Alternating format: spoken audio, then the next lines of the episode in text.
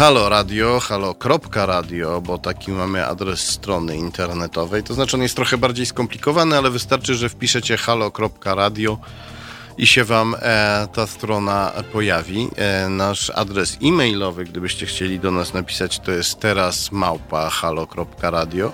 Nasz telefon to jest 2239 05922. Powtórzę jeszcze raz. 2239059922. Ja się nazywam e, Tomasz Piątek, a ze mną w studiu jest e, Maksim Rust, analityk, z którym porozmawiamy o toksycznym związku Białorusi z Rosją.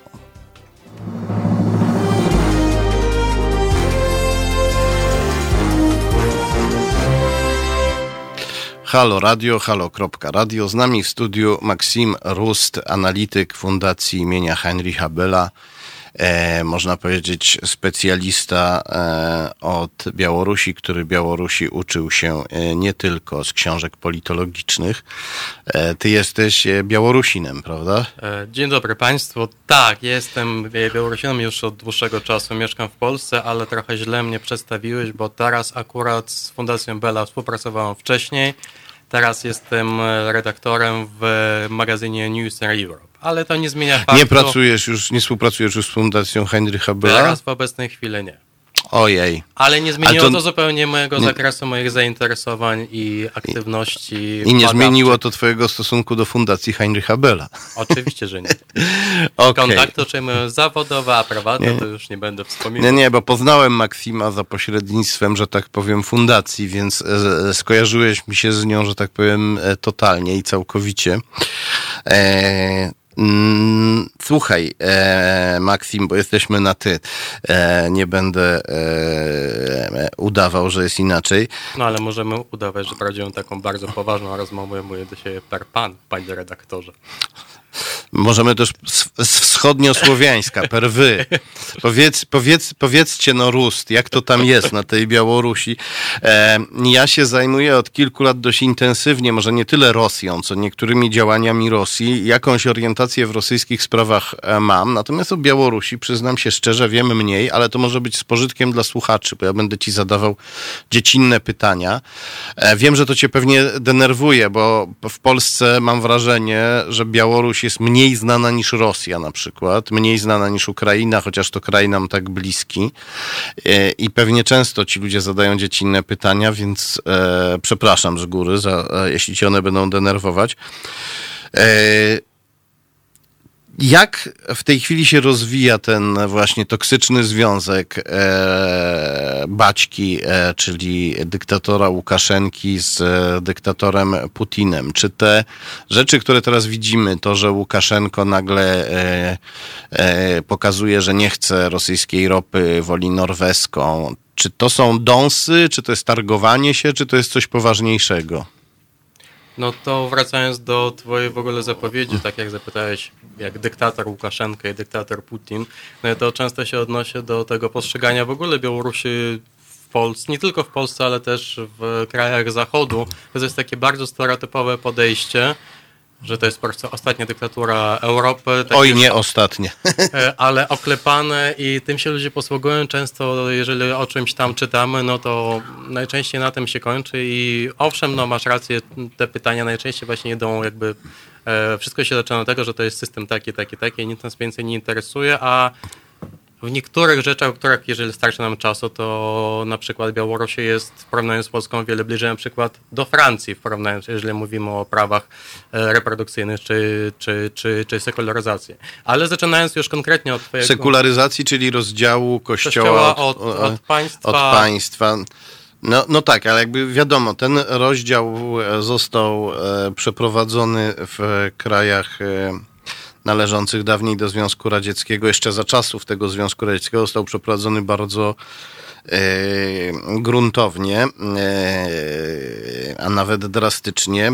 Prawa reprodukcyjne e, faktycznie w tam, no niestety Polska jest krajem podległym hegemonii ideologicznej katolicyzmu, bo to trudno inaczej inaczej, inaczej nazwać, ale czy to znaczy, że Białoruś e, nie jest do końca dyktaturą w twojej ocenie? Wiesz co, jeżeli bym musiał tak normalnie rozmawiać, a ja tą, tymi zagadnieniami, zagadnieniami, w ogóle kwestiami ustrojów politycznych zajmuję się od y, już dłuższego czasu i też to było częścią mojego doktoratu między innymi, więc ja Białoruś zawsze mówię, że to trzeba patrzeć ze wszystkich stron i w ogóle jestem przeciwnikiem tego, że wrzucania wszystkich państw postradzieckich do jakiegoś mhm. innego worku. Białoruś nie jest dyktaturą, e, taką klasyczną, ale też nie jest e, oczywiście demokracją, też nie jest państwem totalitarnym, co nieraz się spotyka, wtedy naprawdę się bardzo śmieje. Białoruś jest takim typowym przykładem państwa reżimem hybrydowym, w którym współistnieją zarówno elementy totalitaryzmu, bardziej autorytaryzmu, mniej dyktatury, no i częściowo demokracji. Chorwaci ukuli takie określenie na rządy, jakie nastały po upadku Jugosławii, na rządy Franio Tudźmana, ukuli takie określenie demokratura. Czyli ale... demokratycznie wybrana dyktatura to nazywali. No tak, ale tak było też w 1933 roku w mhm. Niemczech, więc to też, jeżeli będziemy podchodzić do kwestii wyboru Jasne, to nie jest tak, że to tylko Słowianom się przytrafia, tak, to od tak, razu tak. powiedzmy. Ale to, to jest bardzo ciekawe, dlatego na Rosję, zarówno na Ukrainę, na Białoruś też patrzę pod e, względem przez taki pryzmat państw reżimów ustrojów hybrydowych, które przez cały czas ciągle ewaluują i tu wiesz, jeżeli będziemy mówić, że Białoruś to jest ostatnia dyktatura Europy, no to najczęściej nawet nie nam badaczom, badaczkom, czy w ogóle analitykom, analityczkom to jakby będzie trochę muliło oczy i nas ograniczało. Tak, natomiast musisz poziomie, pamiętać, poziomie politycznym. Natomiast musisz pamiętać, że dziennikarze mają e, odpowiedzialność też e, moralną. I w momencie, w którym piszemy prezydent Łukaszenka, co bardzo wielu dziennikarzy niestety robi, to moim zdaniem tworzy się taką fikcję. Tak jakby prezydent Łukaszenka był takim samym prezydentem jak prezydent Macron. A nie jest. Więc ja wolę z dwojga złego napisać dyktator Łukaszenka. Wolę pisać dyktator Łukaszenka niż pisać dyktatura Białoruś, bo wtedy no. jakby rzucam pewne pewien, pewien cień na wszystkich obywateli Białorusi, co jest niesprawiedliwe. Natomiast na tego człowieka, myślę, trudno rzu rzucić jakiś większy cień niż ten, którym sam się spowił. No dobrze, niech cię będzie. nie, więc ja to tłumaczę, dlaczego tak powiedziałem. Nie, rozumiem, ale myślę, że to jakby nie, nie jest naszą rolą to, żeby jakby wchodzić tu w wyjaśnianie e, jakichś tych terminów, jakichś konkretnych już, nie wiem, które interesują te środowisko, nie wiem, politologów, badaczy e, ustrojów, więc e, E, dlatego mówię, że to jest reżim, e, który jest hybrydowy i przez to, że on jest hybrydowy, on jest bardzo ciekawy i jakby nie sprowadza się tylko do tej dyktatury, o której, no jak się mówi o ostatniej dyktaturze w e, Europie. I tutaj już nawiązując bezpośrednio do twojego pytania, bardzo dużo się zmieniło w ciągu ostatnich pięciu lat po aneksji Krymu przez Rosję przez Rosję, kiedy nawet ten system, który istniał już na Białorusi, zaczął też ewaluować nie mówię, że w kierunku jakimś tam bardziej demokratycznym, tylko zaczął wprowadzać pewne mechanizmy albo przynajmniej otoczkę demokratyczną, ale robił to nie dlatego, żeby oczywiście jakbyś wprowadzić demokrację czy wprowadzić jakieś nowe wolności, tylko po prostu białoruskie elity, białoruski establishment zaczął się bać, że taki sam, ster, e, taki sam scenariusz może spotkać w krótkim czasie Białoruś. No być prawdopodobnie Putinowi byłoby łatwiej sobie wziąć kawałek lub nawet całą Białoruś niż Ukrainę, bo Białoruś jest trochę... Białor... Ukraina była pod chwiejną, słabą, ale jakąś tam częściową protekcją Zachodu. Białoruś nie ma żadnej protekcji. I dlatego właśnie to te działania, te aktywności na, na arenie międzynarodowej e, od strony Mińska oczywiście widzimy, jak ten wektor zachodni przez cały czas bardziej, coraz bardziej się rozwija, a pogeją temu, tego to był w sumie cały zeszły 19 rok, bo to było tyle sporów i z Rosją o gaz, o ropę, ale mm, to w stosunkach białorusko-rosyjskich nie jest niczym nowym tylko że one przybrały na, takiej skale, na taką masową skalę mm, już pod koniec przede wszystkim e, zeszłego roku i jeszcze się nie skończyły, bo ta umowa na zakup e, e, ropy od Rosji kończy się dopiero pod koniec lutego, w końcu z końcem, z końcem lutego tego roku. Więc dlatego ten, to, ten spór tak prężnie, prężnie się rozwija. A najbardziej... Ale czy to są targi po prostu przed zawarciem następnej umowy? Tak, tak, tak. Też ta, znaczy one były zawsze, tylko tu się złożyło kilka takich czynników, że po pierwsze wzrósł e, cisk ze strony Rosji, e, po pierwsze. Po drugie właśnie koszty w ramach tego manewru, tak zwanego manewru podatkowego, która wprowadziła już Rosja jakiś czas temu, białoruska gospodarka, która i tak e, jest w stanie raczej, no nie chcę powiedzieć opłakanym, ale w stanie bardzo, bardzo ciężkim e, i to się przełożyło już bezpośrednio na poziom życia. A po trzecie to to, że w tym, w tym roku odbędą się wybory prezydenckie i trzeba podpisać jakąś nową umowę, umowę z Rosją. Tych czynników jest oczywiście o wiele więcej, mhm. tylko je trzeba rozpatrywać I Łukaszenko chce pokazać, że to nie jest tak, że on ugina się tylko przed Putinem, ale potrafi tupnąć e, nogą, potrafi wynegocjować coś dla Białorusi. Tak, tak. On to pokazywał zresztą też wcześniej i tutaj... No ale teraz pokazuje bardziej, żeby, bardziej... żeby przypadkiem Putin nie pomyślał, że gdyby chciał sobie zaanektować na przykład Witebsk albo to... Orsze. Orsze, tak, to to, że to pójdzie tak łatwo. Tak. E, czyli nie, nie należy się łudzić, że Białoruś nagle się oderwie od Unii Euroazjatyckiej i pożegluje w stronę Zachodu, a e, aparatczycy Łukaszenki nagle staną się demokratami, e, że będzie pierestrojka i tak dalej. Ja w najbliższym czasie bym tego, oczywiście bym się nie łudził i też jestem przeciwnikiem takich skrajności. Tak samo jak pod koniec zeszłego roku był taki w zachodnich, szczególnie mediach w polskich, alarmistyczny ton, że po prostu od już jutro Rosja... Wchłonie Białoruś. Wchłonie Białoruś, tak, tak, to jest ostatnie godziny, to było leciało wszystko. Tak, bo to są takie ekstremizmy, albo... E... Ale takim samym ekstremizmem byłoby, byłoby powiedzenie, że Białoruś nagle staje się państwem po prostu zachodnim, demokratycznym, no bo transformacja taka odgórna, wiemy jak się może skończyć i sama z siebie też się nie bierze. I dlatego tutaj ja myślę, że status quo zostanie zachowane, ale też będą wprowadzane może takie kosmetyczne zmiany, które mogą dać faktycznie społeczeństwu i nawet też społeczeństwu obywatelskiemu jakieś większe swobody. Może oczywiście nie tak jak mówimy o porównaniu z krajami rozwiniętej demokracji, z krajami zachodu, ale nie zmieni to też status quo, czyli nie zmieni to tego poziomu władzy, wszechwładzy, które utrzymuje białoruska elita rządząca. A nie jest tak, że podpisany zostanie nowy kontrakt na dostaw e, paliw, Łukaszenko znowu wygra wybory i wtedy e, te swobody poszerzone znowu się skurczą? To nie będzie tak? Też może tak być. Ja tutaj niczego nie wykluczam, ale też e, jeżeli mówimy o tych wyborach prezydenckich, które będą się w tym roku, ja bym nawet nie mówił, czy nie będzie tak, że mm, obecnie e, Aleksander Łukaszenka te wybory, że on wygra. Wiadomo, że on wygra, bo też jeżeli popatrzymy na w kierunku białoruskiej opozycji politycznej, czy nawet tych ruchów społecznych, które nie chcą się kojarzyć ani z władzą, ani z opozycją, no tam dopiero się zaczyna debata w ogóle, czy w tych wyborach uczestniczyć, czy nie uczestniczyć i w ogóle kto będzie kandydatem. Więc z jednej strony teraz bardzo duże znaczenie dla reżimu ma to, żeby wśród tego elektoratu takiego naprawdę betonu skostniałego, żeby tam się nic nie zmieniło, żeby ludzie tak zagłosowali, ci, którzy by zagłosowali na naprawdę, a z drugiej strony, żeby też pokazać Zachodowi, że popatrzcie w tej sytuacji, gdzie Putin jest oczywiście większym złem niż Łukaszenka, to nie ma innego gwaranta niepodległości i suwerenności Białorusi. Niż pan z wąsami. E, tak, dlatego jak już nawet jakieś będą lekkie przekręty, lekkie przegięcia, przegięcia podczas już samych wyborów, to już nie patrzcie tak, jak to było 5 czy 10 lat temu, albo szczególnie jak to było Jaki brzydki ten niedemokratyczny tak. pan z wąsami, tylko jak fajnie, że to jest ten pan z wąsami, a nie ten łysy mały. E, za chwilę o ekstremistycznych podejściach e, do Białorusi w polskiej polityce i politologii porozmawiamy, ale najpierw e, pocałuje nas e, książę. Halo Radio. Gadamy i trochę gramy.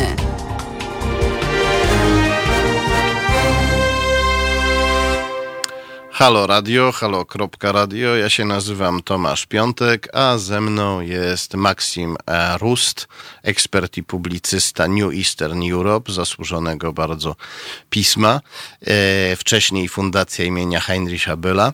E, rozmawiamy o rozwoju sytuacji na Białorusi.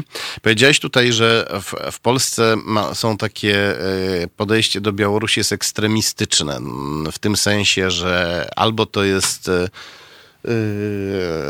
krwawa dyktatura, która za chwilę zostanie pożarta przez Rosję yy, i nie będzie Białorusi, albo że to jest państwo, które zaraz właściwie oderwie się od Unii Euroazjatyckiej i stanie się demokratycznym sojusznikiem Polski. Ja się stykam zaskakująco często z tym drugim podejściem, kiedy rozmawiam siłą rzeczy w związku z moją pracą yy, dziennikarza śledczego, często rozmawiam z ludźmi z kręgów wywiadowczych. Inna rzecz, że nie zawsze dużo z tych rozmów wynika, bo oni tak często mówią, żeby nic nie powiedzieć, ale często się stykam z taką opinią, że na Białorusi to w ogóle nie ma co się przejmować tą kwestią e, demokracji, bo ona tam jest drugorzędna. E, należy po prostu Białoruś na, najbardziej jak się da odciągać od Rosji, a to można najskuteczniej uzyskać metodą korupcji białoruskich urzędników.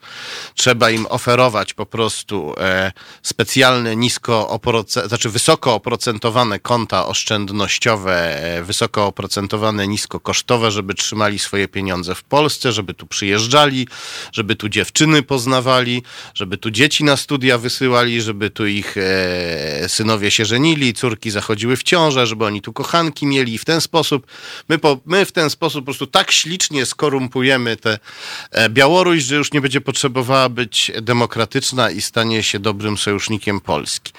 E, no, widzę jak twój wyraz twarzy się zmienia, ale niestety ja się spotykam z taką wizją i to jest, nazyw- to jest określone jako realistyczna polityka wobec Białoruś.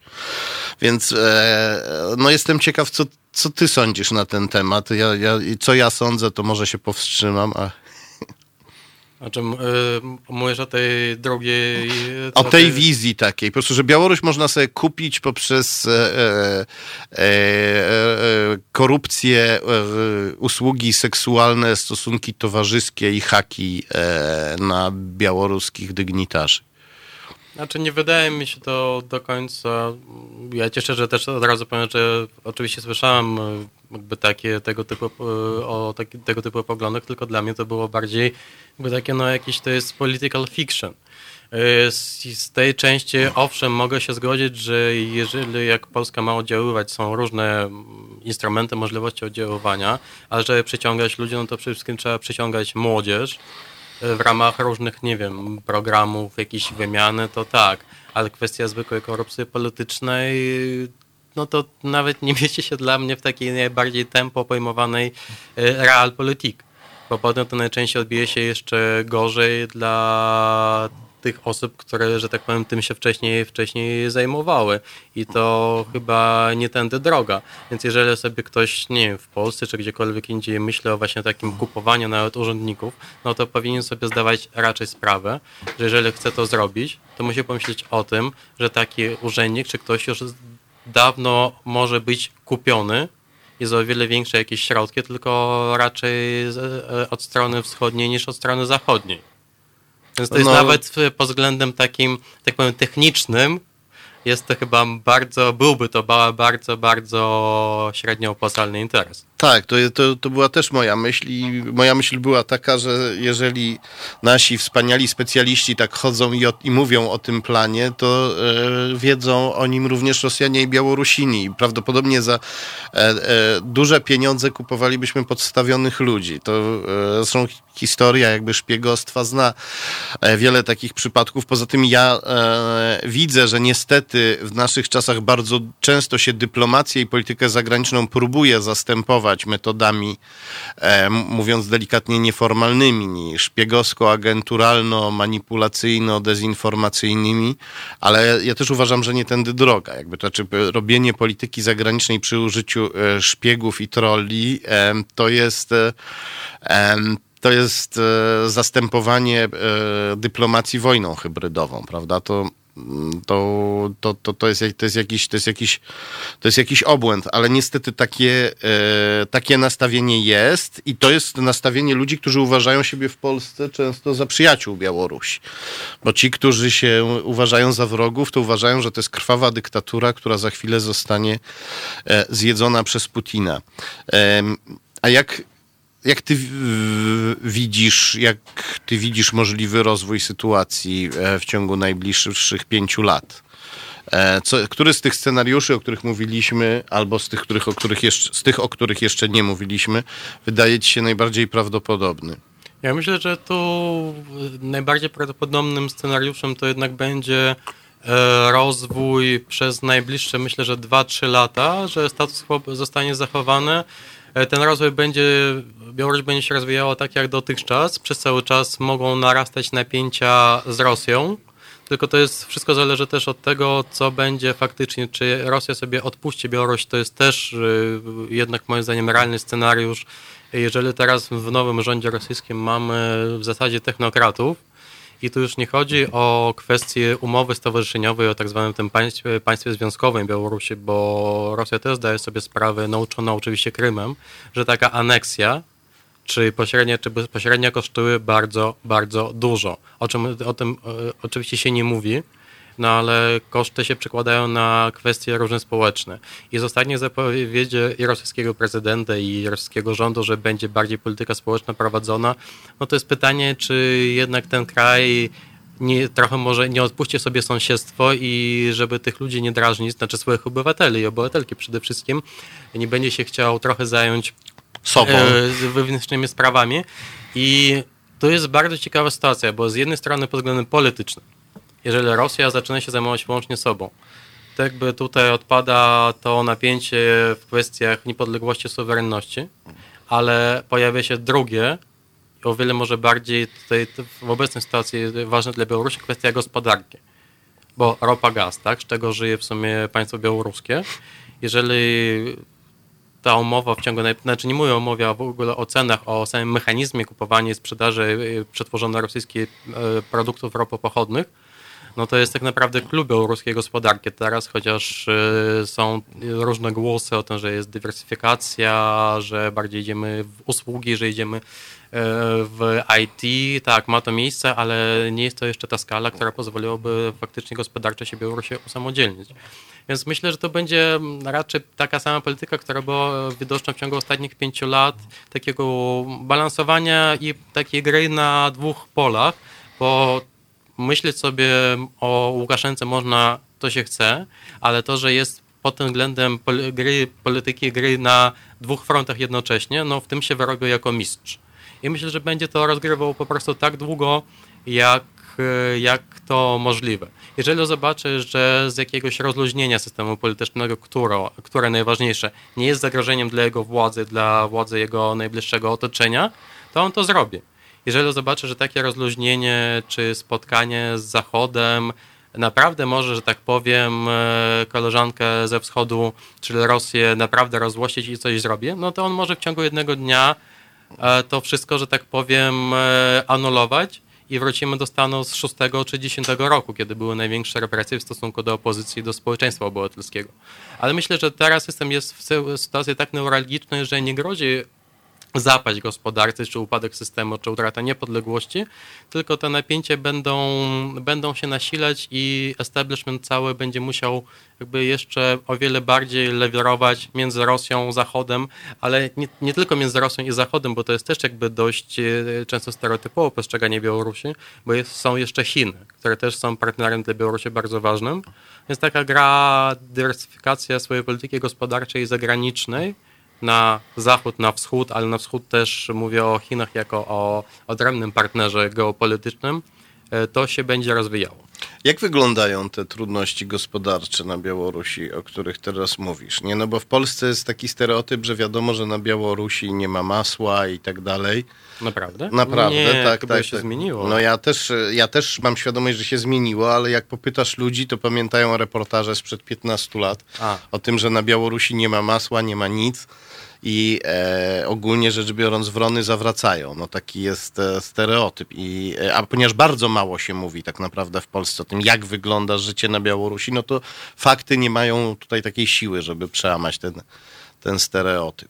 Znaczy ja myślę, że już, nie no, to, kiedyś się spotykałem właśnie z tym stereotypem, ale myślę, że może to jest kwestia bardziej takiego spadku zainteresowania w ogóle sąsiadami. To nie mówię tylko o Białorusi, to tylko też o Ukrainie, o Litwie wśród e, w ogóle może polskiego społeczeństwa, nie Zachodnimi też coraz mniej znaczy, się interesują. Mówię w ogóle, tak, ale Myślę, że teraz te kanały informacji różne niezależne są, chociaż nawet y, blogi podróżników i blogerów, którzy jeżdżą nie wiem, do Rosji, na Ukrainę, na Białoruś również to może być jakimś źródłem informacji, no bo telewizji jakiejkolwiek chyba już nikt teraz nie wierzy, nie wierzy, ale to, to mogę się mylić sobie patrząc na Polskę. Ale jak to wygląda? Tak. jak wygląda taka e, życie takiej e, przeciętnej białoruskiej rodzinie? Jaka tam jest e, płaca średnia? Wiesz to, gdybyś pojechał do białoruskiego miasta, to jest taki system, gdzie nie ma zbyt bogatych, znaczy nie ma tej klasy oligarchów w rozumieniu rosyjskim czy ukraińskim, jej faktycznie nie ma, gdzie jest raczej, jeżeli ktoś jest bardzo bogaty, to za bardzo się nie wychyla, a takie życie średniego, po prostu średnie, takiej rodziny jest, myślę, no takie najbardziej, najbardziej zwyczajne. Takich przykładów jakiejś skrajnej biedy, one oczywiście są tak samo jak są w każdym innym kraju, e, więc ja myślę, że taka zwykła, normalna rodzina żyje sobie, no może od pierwszego do pierwszego. No a w przeliczeniu na złoty to jak Wiesz, wygląda to, ta pensja? To, to... Tak mniej więcej, bo tu nie żądam, żebyś mi cyframi Jasne, ale, ale, ale to nie należy tego przewalutowywać, no bo to jest kwestia też, wiesz, cen, cen na, produ- znaczy na produkty. No właśnie, pierwsza chciałem zapytać, jaka jest e, średnia płaca, a druga, ile kosztuje bochenek chleba? Wiesz, jeżeli wejdziesz do białoruskiego jakiegokolwiek supermarketu, no to możesz się zdziwić, bo ceny mogą być podobne jak w Warszawie. Mhm. I to jest często problem, więc taki koszyk to on za bardzo się nie różni. No oczywiście niektóre kategorie towarów są, są tańsze. No to mówimy przede wszystkim o tym, co się przewozi najczęściej ze wschodu, tak, czyli alkohol i wyroby tytoniowe, bo one są o wiele tańsze, no ale też tańsze. I słoniny. No, to, ale to... No, no macie lepszą też. słoninę niż w Polsce. Ale to nie można też tego przekładać, bo koszty na przykład, y, jeżeli patrzymy na transport miejski, na koszt paliwa, koszty w ogóle mediów, które przez cały czas mówię tu bardziej o ogrzewanie, woda, one są o wiele tańsze niż nawet w Polsce, mm. chociaż oczywiście w międzynarodowych... No, a ta płaca mniej więcej ile wynosi? Średnia, nie, nie, pamiętam jaka jest w tym roku, ale chyba jest coś koło przeliczenia od 1000, myślę, że gdzieś 1200 zł to było, coś takiego. 1200 zł, czyli powiedzmy, biorąc pod uwagę to, że wiele rzeczy jest tańszych, tak. czyli to byłoby tak jakby 2000 zł w Polsce. No, no można tak, tak, 2, 2,5. 2,5, 2,5. Ale też trzeba pamiętać, bo jak mówimy o Białorusi, że jest miasto stołeczne Mińsk, w którym według różnych szacunków mieszka od e, 2,2 do 2,5 milionów e, ludzi a to stanowi już ponad 25, jedna, w sumie 1 trzecia populacji Białorusi mieszka w stolicy. No tak, to jest zupełnie inna I sytuacja niż dlatego w Polsce też jak, jak... i miasto e, Mińsk jest na pewno znacznie droższy niż cała reszta i zawyża jakby to. Tak, tak, tak. To jest, jest druga, drugie takie trend, jeżeli mówimy o tych wskaźnikach makroekonomicznych, gospodarczych, to jest to, że bardzo się rozwinęła na Białorusi ta strefa e, IT, czyli ludzie programiści i wszyscy związani z tą branżą stanowią mniej więcej, no są też różne szacunki. No tak, ja to widzę też, bo sobie patrzę na przykład, o proszę bardzo, te firmy obsługują jacyś panowie o rosyjskich nazwiskach, a potem patrzę, że oni sobie siedzą w Mińsku, jednak, tak, nie w Moskwie. to się naprawdę rozwinęło, bo no też zawsze w swoich tekstach, jak piszę, żeby tak trochę przełamać ten stereotyp, stereotyp to mówię, że taki bardzo popularny dodatek, do, który wykupił Facebook, to jest Maskarad, który zmienia to, twarz, czy komunikator Viber. No są produkty tak naprawdę białoruskie, które powstały, zostały stworzone przez białoruskich informatyków, czy tam powstawały, więc te firmy zachodnie w ramach outsourcingu, czy to Facebook, czy inni giganci technologiczni jakby w to, w to idą. Ale tu mamy faktycznie tak, że jest Mińsk, bo urbanizacja w ogóle Białorusi jest o wiele wyższa. Teraz chyba według ostatniego spisu ludności na, w miastach mieszka około 80 całej populacji na wsi mieszka te, te 20%. To też jest zupełnie inaczej, więc jak pojedziesz na taką białoruską wieś, no to ona jest bardzo, jednak bardzo biedna, bo tego systemu nie ma tych jakby gospodarek, takich farm czy jakichś prywatnych. Są kołchozy ciągle? Jest, tak, znaczy to inaczej się nazywa, inaczej to się rządzi, nie tak jak 30 lat temu jak kołchoz, ale to jest na zasadzie takich, takich trochę sprywatyzowanych przez państwo PGR-ów. Mhm. I tam naprawdę wesoło nie jest, ale jak nie jest wesoło na Białorusi, to nie stanowi najczęściej też tego, że ludzie wychodzą od razu protestować. No właśnie, Tylko... chciałem zapytać, na ile te trudności mogą... E przyczynić się do tego, że ludzie jednak zachcą jakiejś bardziej demokratycznej demokracji. Jest to, to nie chodzi chyba nawet o demokratyczną demokrację czy o kwestię ustrojową, tylko to jest bardziej tak jak można, no, nie to, że nie chcę, nie to, że chcę porównać z Solidarnością, tak, jak to było w Polsce, tylko bardziej te kwestie bytowe były podstawowe i są podstawowe dla większości białoruskiego społeczeństwa. Ale to wszędzie są podstawowe, tak, ale, tak to z tymi bytowymi ale, kwestiami jest. Tak, tylko to się naprawdę w ciągu ostatnich trzech lat mogliśmy się o tym przekonać, bo tak jak też już tym tematem zajmuję się od ponad 10 lat i badawczo i naukowo mnie to interesuje, ale też jak słyszałem, że zawsze podczas prawie każdej kampanii wyborczej, czy to była prezydencka, czy parlamentarna na Białorusi, no były zawsze te dwie skrajności, o których już rozmawialiśmy, tak, że albo ten rząd upadnie, po prostu teraz będzie kryzys gospodarczy taki, I nawet jak była ta straszna e, denominacja i dewaluacja 10 lat temu i wszyscy po prostu jakby od prawa do lewa to już były takie terrorystwy, że to zostało ostatnie godziny, ostatnie dni, ostatnie nie, ostatni rok, no jednak gospodarka się jakoś nie zawaliło, było jakoś to przychodziło. Ale była taka też kwestia tak zwanym podatku od darmozjadów. To naszym słuchaczom i słuchaczkom może wyjaśnię krótko o co chodzi. To było tam już prawie 3 lata temu, kiedy władze, żeby załatać dziurę budżetową, e, wprowadziły taki podatek od tego, że jeżeli ktoś nie pracował, by, był oficjalnie bezrobotnym, to musiał zapłacić tego podatek. Więc kiedy coś takiego. Zamiast zasiłek dostać. Tak. E, I kiedy coś takiego e, weszło w życie, wtedy naprawdę powstały, odbyły się bardzo wielotysięczne akcje, protesty zwykłych obywateli, których trochę część opozycji mogła zagospodarować, część nie. I kiedy ludzie autentycznie zaczęli się temu burzyć przeciwko temu, bo to po prostu bijało się na kieszeni, nie w perspektywie jakichś analiz makroekonomicznych, to, że na przykład za 20 lat twoje dziecko nie będzie, mógł, nie będzie mogło pójść na studia czy, e, czy coś, tylko po prostu odbiło się tu i teraz. Zaczęły się nawet w mniejszych miastach demonstracje e, wielotysięczne w całym kraju, w sumie wielotysięczne mówię, i władze powole, powole, powole, ale z tego podatku od darmozjadów się wycofały. Więc to jakby pokazuje, że jednak te kwestie bardziej e, takie bytowe, to co naprawdę ma wpływ, e, to może mieć znaczenie. No tak, ale tu mówisz, że to, to były, e, to są takie protesty doraźne, natomiast nie, nie widzisz możliwości takiej, żeby władza się po prostu zmieniła na Białorusi. Od tak od razu?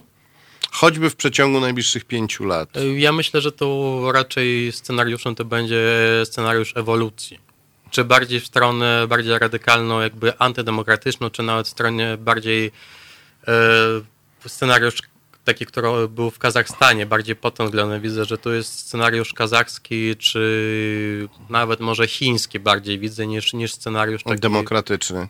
Tak, tak, tak. Czyli jest, to... jesteś pesymistą. Znaczy, wiesz co, ja w tych sprawach staram się być raczej realistą, no bo ja w jaki sposób to analizuję, tym się zajmuję i też daję sobie sprawę, że to nie będzie od tak, że po prostu Białoruś jutro mówi, że chce przystąpić do NATO i e, wejść do Unii Europejskiej, że ta władza się zmieni, bo to nie jest kwestia tego samego Aleksandra Łukaszenki czy jego najbliższego otoczenia. Jasne. To jest po prostu kwestia, tak jak było to zresztą w Rosji czy w innych krajach regionu, tak samo Ukraina boryka się z tym nadal. To w Ukrainie, e, na Ukrainie to się przylało kwestię oligarchizacji polityki i oligarchów. Na Białorusi to wygląda w trochę trochę inaczej, ale wychowało się całe pokolenie, które z jednej strony mówią młodzieży, znaczy ludzie, którzy się urodzili, wychowali i pracują już parę lat e, w tej Białorusi, gdzie jest jednak krąg może cywilizacyjny rosyjski, jeżeli mówimy o kulturze masowej, ale ci ludzie mówią, jednak uważają się za, za Białorusinów i to jest ta podstawa tożsamości bardziej państwowej niż narodowej, na której się trzyma też tak naprawdę białoruska współczesna niepodległość. Więc zmiana tego paradygmatu potrzebuje nie, nie, roku, nie dwóch, nie trzech, nie pięciu lat, a o wiele dłużej. A dwa, że nawet zakładamy, że po prostu odchodzi nawet ta ścisła elita rządząca, to absolutnie nie ciągnie za sobą tego, że się zmienia cały ustrój, no bo też jest całe, e, całe grono ogromne urzędników i aparatu siłowego, czyli struktur bezpieczeństwa, struktur siłowych wojska, e, które które, które te grupy mają jakby pewną, że tak powiem, pewną swoją socjalizację, pewną wizję funkcjonowania organizmu państwowego. Więc to się tak nie zmieni. Więc tutaj zakładam, że może będzie więcej e, e, wprowadzonych pierwiastków demokratycznych w naszym, w naszym rozumieniu, ale to nie znaczy, że od razu po prostu wszystko się stanie tak, że to będzie jakaś e, rewolucja i jak to mogło być jeszcze jakieś 30 lat temu w krajach naszego regionu, nie, to raczej będzie szło wszystko w kierunku takiej ewolucji, ale to też dzięki bardziej, nie chodzi na sam, sam system polityczny, tylko o współczesne wszystkie trendy, tak jak żyjemy, w sumie ludzie się nie interesują życiem realnym, część, no ale bardziej jakby informacja, którą konsumujemy przez wszystkie sieci społecznościowe, przez propagandę. No, która właśnie często nie jest realna. Tutaj jeden z naszych komentatorów w serwisie YouTube, bo można nas też słuchać i oglądać przez YouTube, przypominam, Marek Jerzy napisał, niedawno czytałem o indeksie demokracji 2019 i Rosja na mapce jest na pomarańczowo, 134 miejsce, a Białoruś na czerwono, 150. Czy e, powiedziałbyś, że na Białorusi jest gorzej niż w Rosji? Um, odnosząc się do tego indeksu demok e, tak. demokracji, to jest, um, to jest tak samo jak indeks wolności słowa.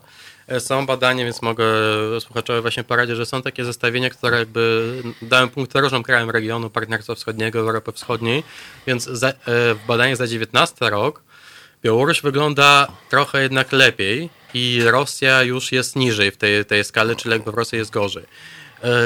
To znowuż porównując gdzie jest więcej demokracji, no to też jest takie porównanie, wiesz, jakby, nie wiem, to nie jest jakby targowisko, gdzie może powiedzieć tam jakieś, że to jest jakiś towar, tylko to wszystko zależy od tego, gdzie pod czym, e, pod jakim względem jakby to porównujemy. Jeżeli mówimy o możliwości, o wolności słowa, prasy czy zrzeszania się, to jakby będą zupełnie różne wszystkie sprawy e, i każdy z tych czynników jakby trzeba rozpatrywać oddzielnie. Ja myślę, że teraz, patrząc też jak rozwija się Rosja. No właśnie. Ja myślę, że Białoruś, Rosja są mniej więcej teraz na tym samym poziomie. Że to jest bardziej, bardziej podobne. W Rosji mamy yy, łagry ciągle, gdzie yy, one nie są takie jak za czasów stalinowskich, ale nadal się tam e, wykańcza e, ludzi pracą, choć nie zawsze zabija. E, I tam jest co najmniej kilkaset tysięcy osób, jeśli nie więcej, w tych łagrach. E, jak to wygląda na Białorusi? E, system właśnie ten prewencją pozostaje też, jeżeli chodzi o rozwój sytuacji z Zachodem. W ogóle system cały penitencjarny jest jakby no, od, od lat już problemem. Zresztą problemem, te, problemem też samej Białorusi, bo więźniów jest coraz więcej. Coraz więcej. Jest, I tak, i, ale już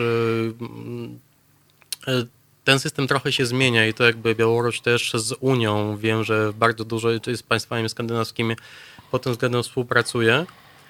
Więc tutaj problemem jest to, że ten, no, sam fakt zachowania to, że jest nadal wykonywana kara śmierci jest e, przez cały czas a jak myślisz, ile osób jest w łagrach na Białorusi w tej chwili? Wiesz co, no ja bym nie mówił tutaj, że to są takie naprawdę łagry, tylko bardziej to są takie, no... No Rosjanie tak mówią kolonia karna, no ale... O zaostrzonym rygorze. Wiesz co, y, nie wiem, to trzeba byłoby popatrzeć też na statystyki. Y, ostatnio tych ludzi właśnie w tego typu ośrodkach y, przybyło, ale to też tutaj warto powiedzieć, że to jest kwestia, która nie jest związana z polityką, tylko to była taka ostatnio, znaczy ostatnie mniej więcej 5 lat, to jest sprawa, e, gdzie bardzo dużo ludzi można było ich wsadzić do więzienia za tak zwane rzekome rozpowszechnianie czy posiadanie narkotyków. To jest sprawa, która na Białorusi czy nawet e, dopalacze, które są mm, e, tam e, przyrównywane do, do narkotyków i to jest taka sprawa, która ciągle jest żywa i bardzo dużo ludzi młodych, którzy nawet jeszcze nie skończyli mm. 18 roku życia przybywa, ale ostatnio też były protesty, właśnie są ruchy matek takich ludzi skazanych niewinnie, czy skazanych jak się takich No to w ogóle jest zbrodnia, bo narkomania to jest choroba. Zresztą nie każdy, kto ma lub używa narkotyki, lub używa narkotyków, jest narkomanem, więc to jest...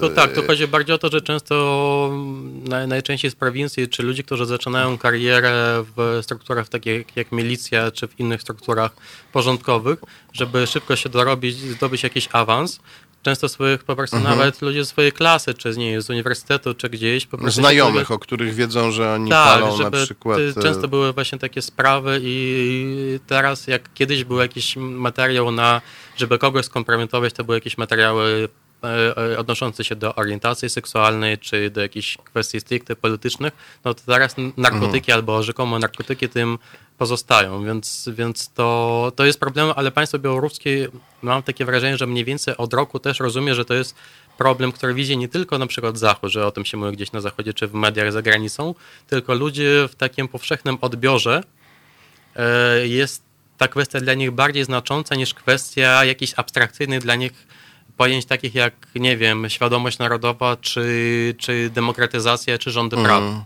Bo to się odbija po prostu na rodzinach mm. i tak. często się mówi tak, że po prostu już każda rodzina ma e, e, znajomą rodzinę, gdzie ktoś w ten sposób jakiś był związany.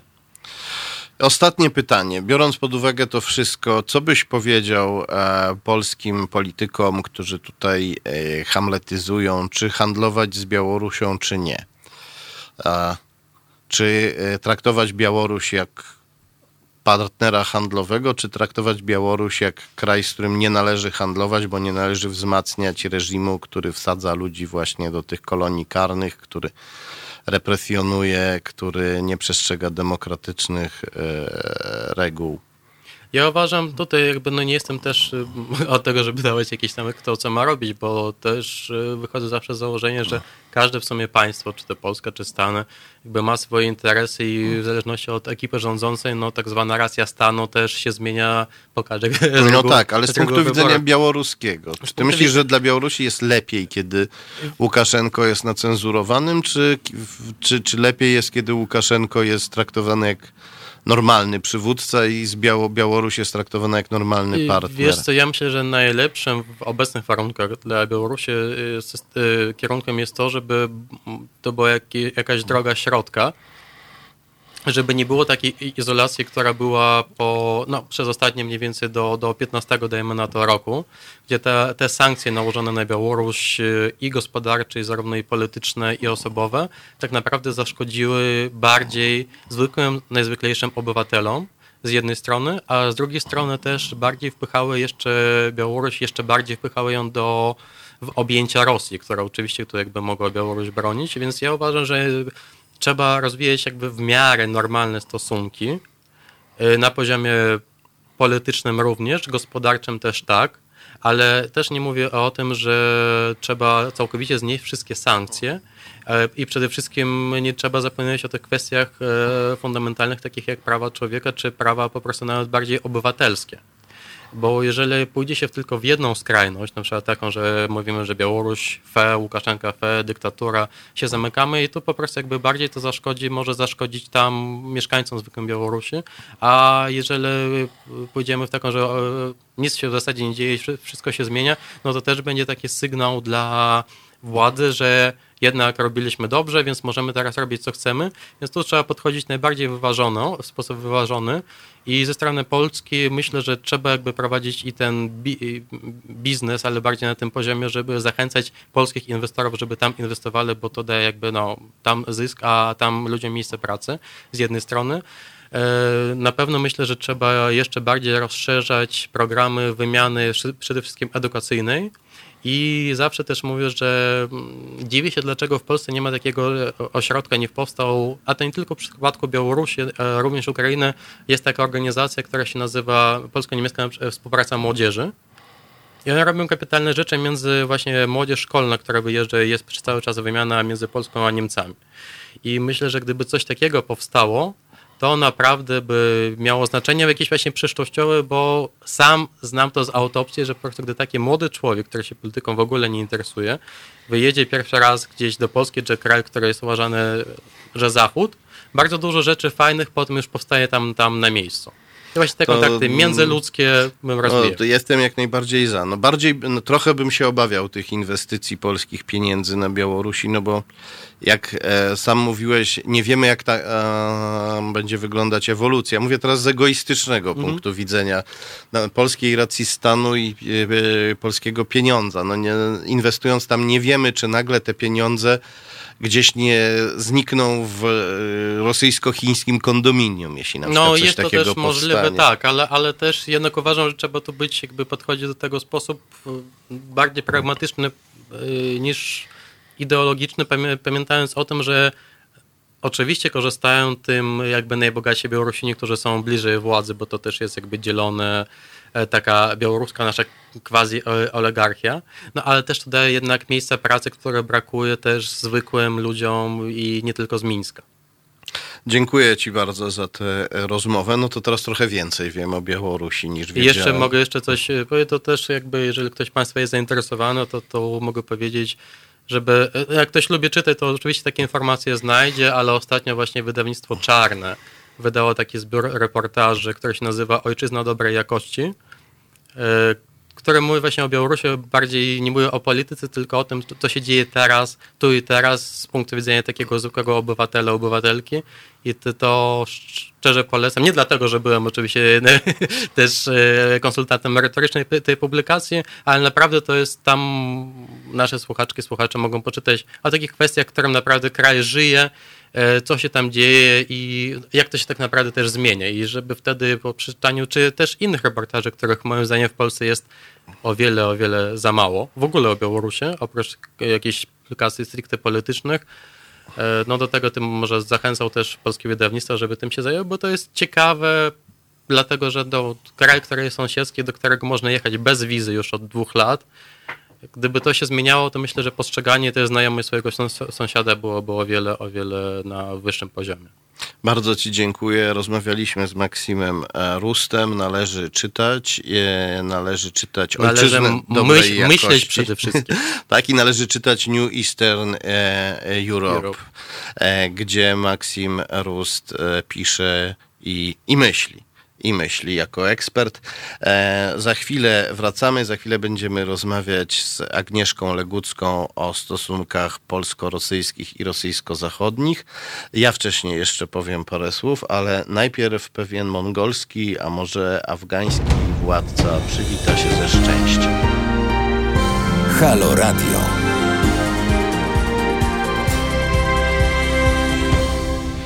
Halo Radio, halo.radio, e, teraz małpa halo.radio.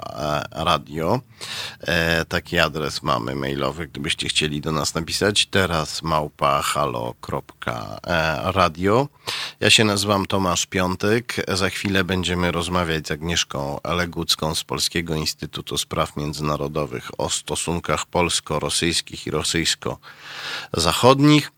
E, ja chciałem jeszcze przez chwilę e, pogadać do Was, powiedzieć o tym, co możecie znaleźć e, na portalu internetowym Arbinfo, dostępnym pod adresem arbinfo.pl. Powtórzę, Arbinfo przez B, po R jest B, Arbinfo, pod adresem internetowym arbinfo.pl.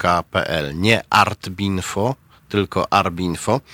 Miała miejsce taka e, dosyć niezwykła sytuacja, e, polegająca na tym, że wczoraj poseł Maciej Gdula poszedł do Polskiego Radia, a właściwie do takiego łączonego studia e, Polskiego Radia i TV e, Republika. Jak TV Republika to jest taki powiedzmy telewizyjny, internetowy organ Antoniego Macierewicza. Więc zachodzi pytanie, po co poseł Gdula tam poszedł? No być może liczył, że uda mu się jednak jakoś porozmawiać z osobami tam znajdującymi się, ale w momencie, w którym nieopatrznie użył metafory i powiedział, że PiS podkłada ładunki wybuchowe pod jedność europejską, e, to e, nie tylko dyskutanci, ale również prowadząca dostała e, ataku, powiedzmy, szału, bo to trudno inaczej nazwać, zaczęła krzyczeć do niego, kto podkłada ładunki w parlamencie europejskim, niech pan wyzna, kto te ładunki podkłada. Jakoś tak to brzmiało. Tam był było trochę chaosu, więc trudno się rozeznać. W każdym razie e, poseł Gdula w momencie, w którym wszyscy na niego e, krzyczeli, stwierdził, że nie będzie się przekrzykiwał, wyszedł E, wyszedł ze studia, ktoś tu napisał TV Republika Radziecka, tak, TV Republika, słyszałem taką wersję. E, mm, e, I e, długi, nieprzerwany, bez żadnych ingerencji cenzorskich wywiad z posłem Gdulą możecie przeczytać na portalu Arbinfo. Możecie tam przeczytać e, również o e, dyrektorze e, Departamentu Cyberbezpieczeństwa w Ministerstwie Cyfryzacji, Robercie Kośli który e, no, pełni bardzo odpowiedzialne stanowisko, bo ten departament ma nas chronić nie, nie tylko przed dezinformacją szkodliwą dla państwa, ale także przed hakerami, którzy mogliby sparaliżować nasz system bankowy, nasz system energetyczny. No tak się niestety składa, że e, pan Robert Kośla, dyrektor tego departamentu, współpracuje w pewnej fundacji z byłym doradcą Antoniego Macierewicza, który miał Macierewiczowi tworzyć jego słynne cyberwojsko, które tak właściwie nie powstało lub nie do nie do końca powstało, bardzo nie do końca powstało. E, niszczycielska e, rola Antoniego Macierewicza, jeśli chodzi o armię, jest znana, ale e, Antoni Macierewicz e, zniszczył też polskie cyberbezpieczeństwo, tak powiedział przed e, śmiercią e, mm, były wiceminister spraw wewnętrznych w dwóch rządach PiS, Piotr Piętak, który był śmiertelnie chory i przed śmiercią mm, postanowił wyznać wszystko, co wie o Macierewiczu. Wywiad z Piętakiem udzielony na kilka miesięcy przed jego śmiercią również możecie znaleźć na portalu Arbinfo. Te okoliczności sprawiają, że mm, dyrektor Kośla może się wydawać nie do końca odpowiednią osobą e, na tym stanowisku, które pełni, choć bez wątpienia jest znakomitym specjalistą. E, zajęliśmy się jego przeszłością również. Znaleźliśmy tam pewne znaki zapytania, ponieważ e, panem Koślą, kiedy był bardzo młody, interesował się jeszcze wywiad PRL. Mm, o tym też e, można przeczytać na portalu Arbinfo. Z góry ostrzegam, że tekst dotyczy między innymi, w drobnej części dotyczy między innymi rodzinnych uwikłań dyrektora Kośli. Od razu zaznaczam, że nie pisalibyśmy o tych rodzinnych uwikłaniach, gdyby nie mogły one mieć wpływu na e, dość zagadkowy początek dyrektora Kośli i, i, to, e, w jaki sposób dyrektor Kośla, e, jako bardzo młody człowiek, jeszcze dostał się do Urzędu Ochrony Państwa, pierwszych cywilnych służb specjalnych wolnej Polski, w których zaczął swoją niezwykłą niezwykłą karierę. E, o tym wszystkim możecie e, przeczytać na portalu Arbinfo i o wielu jeszcze innych rzeczach. A my za chwilę porozmawiamy z Agnieszką Legucką o stosunkach polsko-rosyjskich i rosyjsko-zachodnich, ale najpierw skorpiony będą wietrzyć zmiany albo zmieniać wiatr.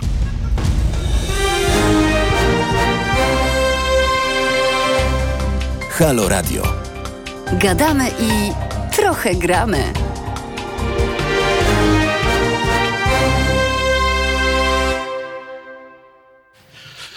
Halo, radio, halo, kropka radio. Ja się nazywam Tomasz Piątek. Mieliśmy właśnie porozmawiać z Agnieszką Legucką, analityczką e, Polskiego Instytutu Spraw Międzynarodowych, e, ale do tej rozmowy nie dojdzie, ponieważ e, w ostatniej chwili Agnieszka Legucka musiała zrezygnować e, z rozmowy z nami. E, wszystko wskazuje na to, że na tę sytuację miał wpływ e, Twitter, ponieważ e, Polski Instytut Spraw Międzynarodowych e, zgodził się na tę rozmowę, a nawet odważnie ją zareklamował na Twitterze. Napisał Agnieszka Legucka już w drodze do studia Halo Radio. Wraz z Tomaszem Piątkiem będzie analizować polsko-rosyjskie stosunki. To będzie szalenie ciekawa rozmowa. Eee, dali nawet link do audycji na żywo. Ale potem pojawiły się e, komentarze anonimowych Twitterowiczów, nie zawsze zresztą anonimowych. E, a kiedy Kononowicz i Gracjan Rostocki? Nie wiem, czy to się e, ma odnosić ten komentarz do Agnieszki Leguckiej, czy do mnie, prawdopodobnie do mnie, e, ponieważ e, ludzie, e, którzy nigdy nie przeczytali moich książek, lubią się za pomocą takich właśnie e, porównań bronić przed przeczytaniem tych książek. Następny he, he, he, z piątkiem chcecie coś analizować, to więcej przeanalizujecie z jakimś gimnazjalistą jarającym skręta pod śmietnikiem. Był taki komentarz od pana, który się podpisuje Michał Knapik. Pozdrawiamy pana Michała, życzymy zdrowia właśnie, dużo zdrowia, ponieważ e, narkomania jest chorobą śmiertelną i nieuleczalną, ale można ją zaleczyć. Aha, dzięki Bogu jestem czysty od lat, od wszystkich narkotyków, włącznie z alkoholem. Dzięki temu e, żyję, co jednak nie przeszkadza się e, naśmiewać ludziom z mojej śmiertelnej choroby. E, I jeżeli Polski Instytut Spraw Międzynarodowych uznał taki komentarz za autorytatywny i za powód do decyzji o zerwaniu dzisiejszej rozmowy, m, to mm, naprawdę gratuluję Polskiemu Instytutowi Spraw Międzynarodowych, e, że tak powiem, e, moralno-etycznego poziomu. E, Potem był komentarz taki. E, e, nie wierzę, pism legitymizuje tego człowieka niesamowite. Domyślam się, że tu chodzi znowu o mnie, a nie o panią Legucką, e, która jest analityczką pism. Mm. Potem pan, który się podpisuje, Marcin W. Szybszy, napisał Zgoda na rozmowę z T piątkiem to degradacja wizerunku. Szanujcie się państwo, nie jesteście prywatną instytucją. No ja tu bym się podpisał. Drogi Polski Instytucie Spraw Międzynarodowych, nie jesteś prywatną instytucją. E, e, wszyscy obywatele mają do ciebie prawo i e, myślę, że prawo do rozmowy z przedstawicielką pism ma również dziennikarz, który dostał kilka nagród międzynarodowych i krajowych za swoje książki. Natomiast uleganie takim komentarzom anonimowych trolli to jest degradacja wizerunku, drogi Polski Instytucie Spraw Międzynarodowych. Potem się pojawił jakiś tweet, który jest niedostępny w tej chwili. Nie wiem, czy to jest tweet jakiegoś pana, który mnie zablokował, żebym nie zobaczył, co on mnie wypisuje, czy też e, coś się z tym tweetem stało. Był taki straszny, że zniknął. Potem e, jest tweet kogoś, kto się podpisuje Koti Wernychora. Mm. Potem z Jahirą ten sam poziom. Tutaj wiadomo, mm, Klaudia Jahira, posłanka, jest ulubionym celem e, ataków e, prawicowych trolli, więc e, prawdopodobnie w wyobraźni tych osób, jak się mnie zestawi z Jahirą, to mi się zrobi jakąś krzywdę. E, no i kolejny tweet od kogoś, kto się e, e, podpisuje uroczy Stefan, który pisze kreski będziecie razem wciągać, pogięło was tam zupełnie. Mm, No tak, tak, czyli znowu ktoś tutaj e, się wyśmiewa ze śmiertelnej choroby nie tylko mojej, ale e, 10% Polaków, bo jakieś 10% e, ludzi w Polsce jest uzależnionych. To jest śmiertelna choroba, czy to jest alkoholizm, czy narkomania. Alkoholizm też jest e, formą e, narkomanii, też jest formą uzależnienia. No i dostałem właśnie SMS-a od kogoś, kto mnie prosi, żebym e, już odpuścił Polskiemu Instytutowi Spraw Międzynarodowych. E, Ja bym chętnie odpuścił, bo, mm, bo to jest pod wieloma względami zasłużona instytucja, więc może odpuszczę. Mm, Więc może odpuszczę, ale przypomnę, że to jest Polski Instytut Spraw Międzynarodowych, e, nie pisowski przynajmniej w nazwie i jakby powinien się tej e, nazwy ten e, instytut e, e, trzymać. E, I może na tym skończmy. Rzeczywiście spuśćmy już na to zasłonę miłosierdzia. E, Życzę Polskiemu Instytutowi Spraw Międzynarodowych e, jak najlepiej. Życzę też e, jak najlepiej Agnieszce Leguckiej, której e, artykuł w czasopiśmie New Eastern Europe e, na temat stosunków z Rosją bardzo polecam. Zrelaksujmy się przez chwilę, a może nawet zgalwanizujmy się przez chwilę przy muzyce braci chemicznych.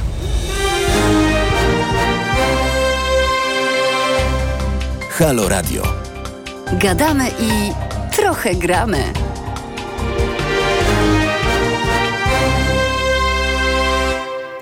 Halo Radio, halo.radio.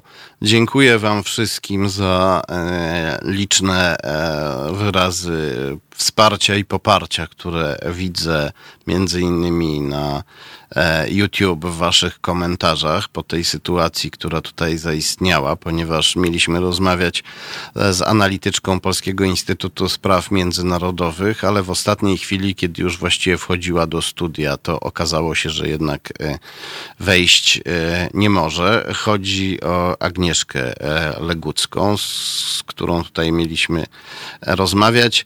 Komentator, e, jeden z komentatorów lub jedna z komentatorek pisze, może warto wyskrobać petycję do Instytutu e, z podpisem słuchaczy. Co pan Tomasz na to? Pan Tomasz bardzo popiera, chętnie by się podpisał pod taką petycją i gdyby się pojawiła taka petycja w sieci, to na pewno by o niej napisał na portalu Arbinfo i na Twitterze i na Facebooku. Eee, mm, Natomiast podkreślę, że e, mam powody przypuszczać, przypuszczam, że nie jest to, nie była to w żadnej mierze decyzja samej Agnieszki Leguckiej i jej artykuł e, w piśmie New Eastern Europe e, bardzo polecam. Może nie ze wszystkim się zgadzam, ale polecam, bo warto przeczytać. E, Agnieszka napisała tam takie zdanie, że niestety stosunek wobec Rosji w Polsce stał się wyrazem poparcia dla e, jednej lub innej politycznej opcji. Tutaj Agnieszka się prawdopodobnie odnosi do e, sytuacji, która już trochę nie jest aktualna, ale przez dłuższy czas była aktualna, czyli do tego, że PiS używał e, antyrosyjskiej retoryki, w związku z czym przeciwnicy PiSu uważali za stosowne podkreślać, że Rosja wcale nie jest groźna, że opowieści o rosyjskich sieciach wpływu to tylko paranoja i tak dalej.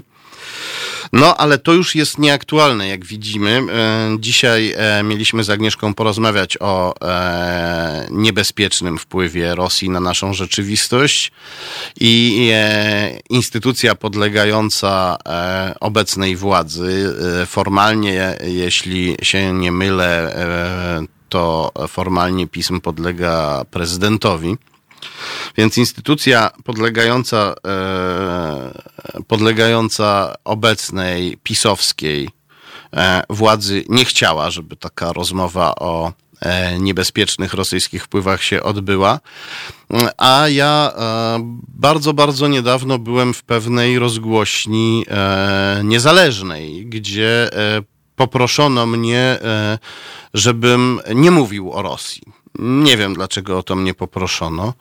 E, Być może tam też ktoś uważa, że e, jestem e, wariatem, tak jak pisali pisowscy twitterowicze pod tweetem reklamującym dzisiejszą niedoszłą rozmowę z Agnieszką Legucką, ale chyba jednak nie do końca, bo gdyby mnie uważali za wariata, to w ogóle by mnie nie zapraszali.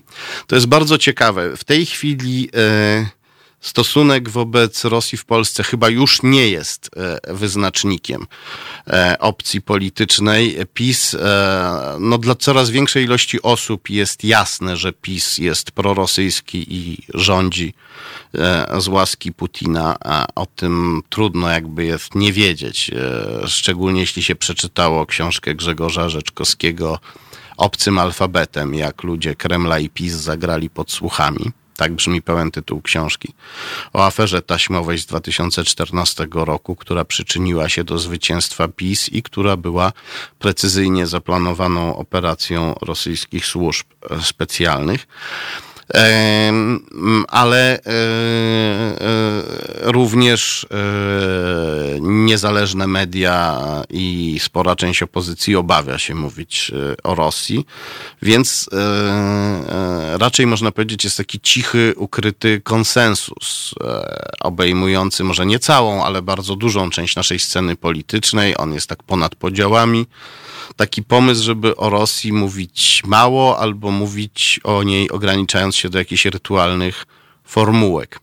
E, polegających na tym, że e, strona demokratyczna kiwa głowami i mówi e, tak, tak, e, e, E, Rosja jest bardzo niebezpieczna, ale u nas w Polsce nie ingeruje, e, nie ma nic wspólnego z e, pisem, który zupełnym przypadkiem jest po prostu tak bardzo podobny do reżimu Putina. A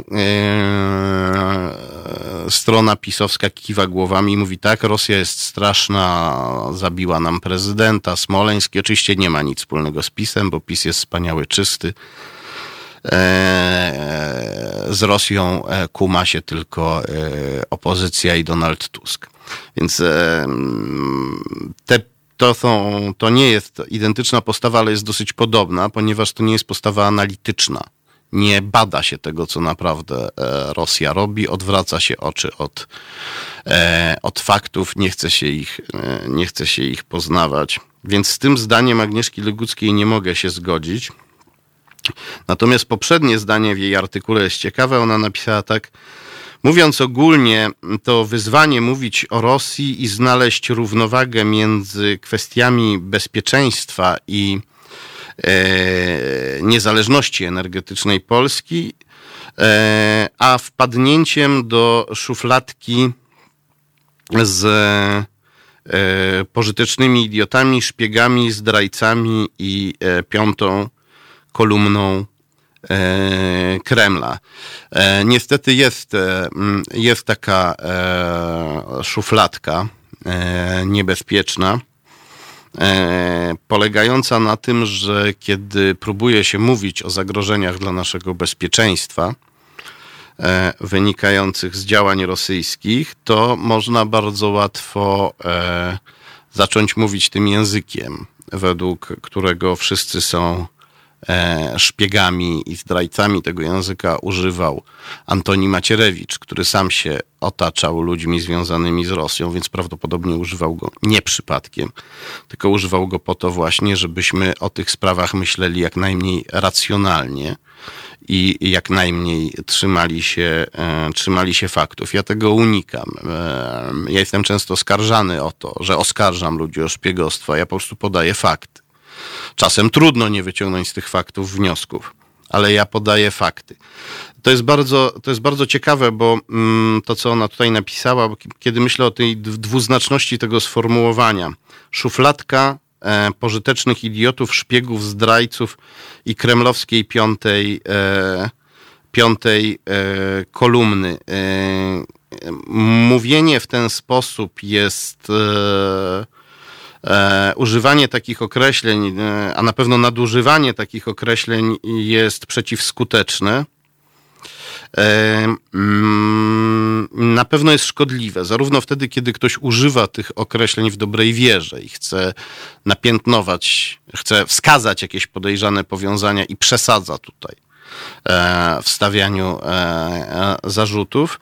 I jest to szkodliwe również wtedy, kiedy mm, każdego, kto zwraca uwagę na niebezpieczne lub podejrzane, potencjalnie niebezpieczne zjawiska, kiedy przypisuje się tego rodzaju mowę każdemu, kto po prostu wskazuje na E, na potencjalnie niebezpieczne, na potencjalnie niebezpieczne fakty.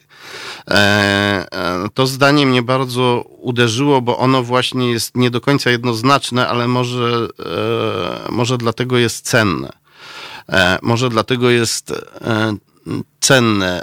Ci, którzy mówią, na przykładzie Antoniego Macierewicza widzimy, że ci, którzy mówią bardzo dużo o e, narzędziach e, Kremla, sami mogą być e, świetnym narzędziem Kremla. Ja się staram przed tym, przed tym bronić, co jest oczywiście trudne w sytuacji takiej polaryzacji, takiej wojny, jaką teraz mamy, której widzieliśmy dzisiaj właśnie mały kawałek polegający na tym, że e, nie mogę normalnie porozmawiać z ekspertką, która też chciałaby ze mną porozmawiać. W tej sytuacji łatwo jest ulec e, emocjom i używać zbyt dużych słów.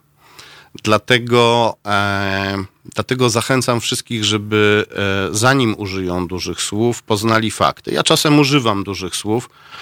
E, myślę, że czasem nie można unikać wielkich, mocnych e, słów, ale najpierw trzeba wiedzieć dobrze, że się ma do tego powody i ja zacząłem mocnych słów używać dopiero po kilku latach, kiedy spędziłem kilka lat w Krajowym Rejestrze Sądowym w Instytucie Pamięci Narodowej.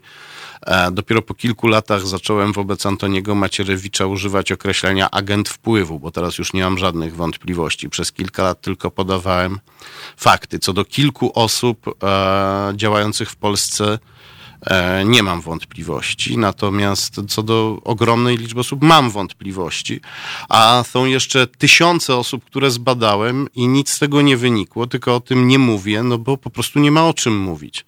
E, te osoby okazały się e, poza podejrzeniem, ich e, wszelkie powiązania okazały się koincydencją. Ja po prostu o tym nie piszę, natomiast to jest ogromna część, część pracy, którą którą, e, którą wykonuję. Mam nadzieję, że kiedyś jeszcze przyjdzie taki dzień w Polsce, że, że będziemy mogli o tym porozmawiać spokojnie i to będzie dzień, w którym naprawdę zaczniemy e, e, budować nasze bezpieczeństwo narodowe, bo tylko przy poważnej rozmowie może się odbywać poważna praca, która przynosi poważne efekty.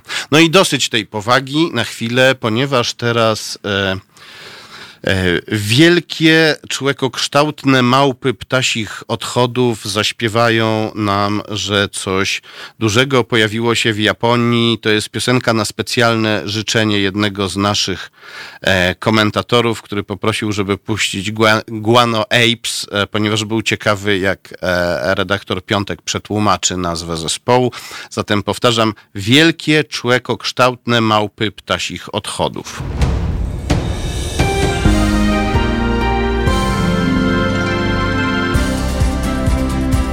Halo Radio. Pierwsze radio z wizją.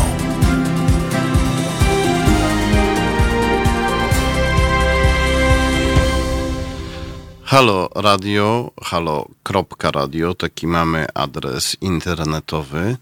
E, gdybyście chcieli do nas napisać, to teraz małpa halo.radio. Powtarzam teraz małpa halo.radio. Przypominam, że można też e, słuchać e, naszych e, podcastów, naszych audycji w postaci podcastów na naszej stronie internetowej. E, Ja się nazywam Tomasz Piątek i właśnie komentator Mirgo Milecz napisał e, pozdrawiam redaktora Piątka, być może komentatorka Mirgo Milecz, ponieważ tutaj widzę, że inni komentatorzy piszą o niej w rodzaju żeńskim. Mirgo Milecz napisała podlizuję się. Nie, nie, to nie jest podlizywanie się, to jest pozdrawianie, to jest normalna grzeczność. Ja też pozdrawiam. Niestety yy, ko- w komunikacji yy, internetowej mamy często dużo brutalności, także zwykła grzeczność może czasem wydawać się czymś yy, dziwnym, ale ja chciałbym, żeby grzeczność pozostała normą. E, jeden z komentatorów pyta, kiedy napiszę książkę o zagrożeniach, jakie niesie za sobą nasze rządowo-prezydencko-parlamentarne włazidubstwo, to cytat dokładny, wobec USA i Watykanu. No, nie ma żadnego w tej chwili włazidubstwa wobec e, USA, jest włazidubstwo wo- wobec prezydenta Trumpa, który niekoniecznie jest tożsamy ze Stanami Zjednoczonymi, jak wiadomo, a często jego interesy są rozbieżne z interesami Stanów Zjednoczonych i całego Zachodu. No i nie ma też e, jakiejś służalczości wobec Watykanu, wręcz przeciwnie, papież Franciszek jest traktowany albo chłodno, albo jak wróg. Pisowcy traktują go chłodno, a konfederaci traktują go jak wroga, heretyka i zdrajcę e, katolicyzmu. Jest służalczość wobec e, polskiego kościoła katolickiego. Ja nie jestem, ja jestem, jak wiadomo, krytycznie nastawiony do całego kościoła katolickiego, ale kościół katolicki w tej chwili, a polski kościół katolicki to są jednak dwa zupełnie różne e, kościoły. Polski kościół katolicki e, od 2012 roku, e, jeśli nie wcześniej, ale w 2012 i 2013 roku stało się to ewidentne. Już wyruszył w podróż na wschód i zaczął przyjmować tę samą e, ideologię, którą lansuje putinowska e, cerkiew moskiewska kierowana przez e, m, patriarchę Cyryla, wcześniej tajnego współpracownika KGB, czyli sowieckich cywilnych służb specjalnych, obecnie dygnitarza putinowskiego reżimu, który e, przyleciał 8 lat temu do Polski, e, spotkał się z arcybiskupem Michalikiem między innymi i po tym spotkaniu e, polski kościół katolicki zaczął kampanię nienawiści wobec gejów, taką samą jak w Rosji. Pojawiła się e, baśniowa ideologia gender, którą zaczął Kościół katolicki zwalczać na wzór moskiewski. Zaczęto, zaczęto walczyć z propagandą homoseksualizmu, czyli po prostu z tym, że ludzie, są ludzie którzy są homoseksualistami, się z tym nie kryją. E, dlatego mm, myślę, że trzymanie się takiej kalki e, myślowej pod tytułem, że jesteśmy czołobitni wobec USA i Watykanu, świadczy o pewnym skostnieniu umysłowym. E, Ja też nie jestem wielkim e, miłośnikiem wszystkiego, co amerykańskie e, i w tej amerykańskiej demokracji widzę elementy niedemokratyczne, natomiast amerykańska demokracja jest demokracją, e, przynajmniej w wielu aspektach, jest częścią cywilizacji zachodniej i e, jest czymś nieporównanie lepszym od e, wszelkiego rodzaju wschodnich tyranii, czy to moskiewskich, czy pekińskich. Mm, Mówię to też po części e, na podstawie doświadczenia. E, Żyłem w peryferyjnym i dość względnie liberalnym e, kawałku wschodniego imperium przez kilkanaście lat. Byłem nastolatkiem, ale edukacja wtedy była dobra, tego nie można, e, pod tym względem nie, PRL-owi niewiele można zarzucić i e, byłem świadomym nastolatkiem, no ale dzięki tej dobrej PRL-owskiej edukacji e, widziałem, e, jak wiele innych rzeczy w PRL-u jest e, złych. Nie wszystkie z nich były importowane z, e, z sowieckiej centrali, ale bardzo wiele z nich było z sowieckiej centrali importowane i nigdy Nigdy nie chcę znowu e, żyć e, w kraju, w którym e, ktoś mi dyktuje, co mamy myśleć, co mam mówić, z kim się mam spotykać, z kim mogę rozmawiać. I dlatego też mogę tylko e, współczuć e, Agnieszce Leguckiej, analityczce, która e, nie mogła tutaj dzisiaj z nami porozmawiać nie mogła porozmawiać e, ze mną tutaj w studiu i e, nie, mogli, nie mogła opowiedzieć Państwu o, e, o tym, co się dzieje w tej chwili w stosunkach polsko-rosyjskich i e, rosyjsko-zachodnich. E, Dziękuję wszystkim, którzy tutaj byli i wsparli mnie e, i nas i całe radio i mam nadzieję też e, ekspertkę w trudnej sytuacji. E, dziękuję Wam bardzo. Słyszymy się znowu e, za tydzień. A teraz Diana Ross coś przewróci do góry nogami.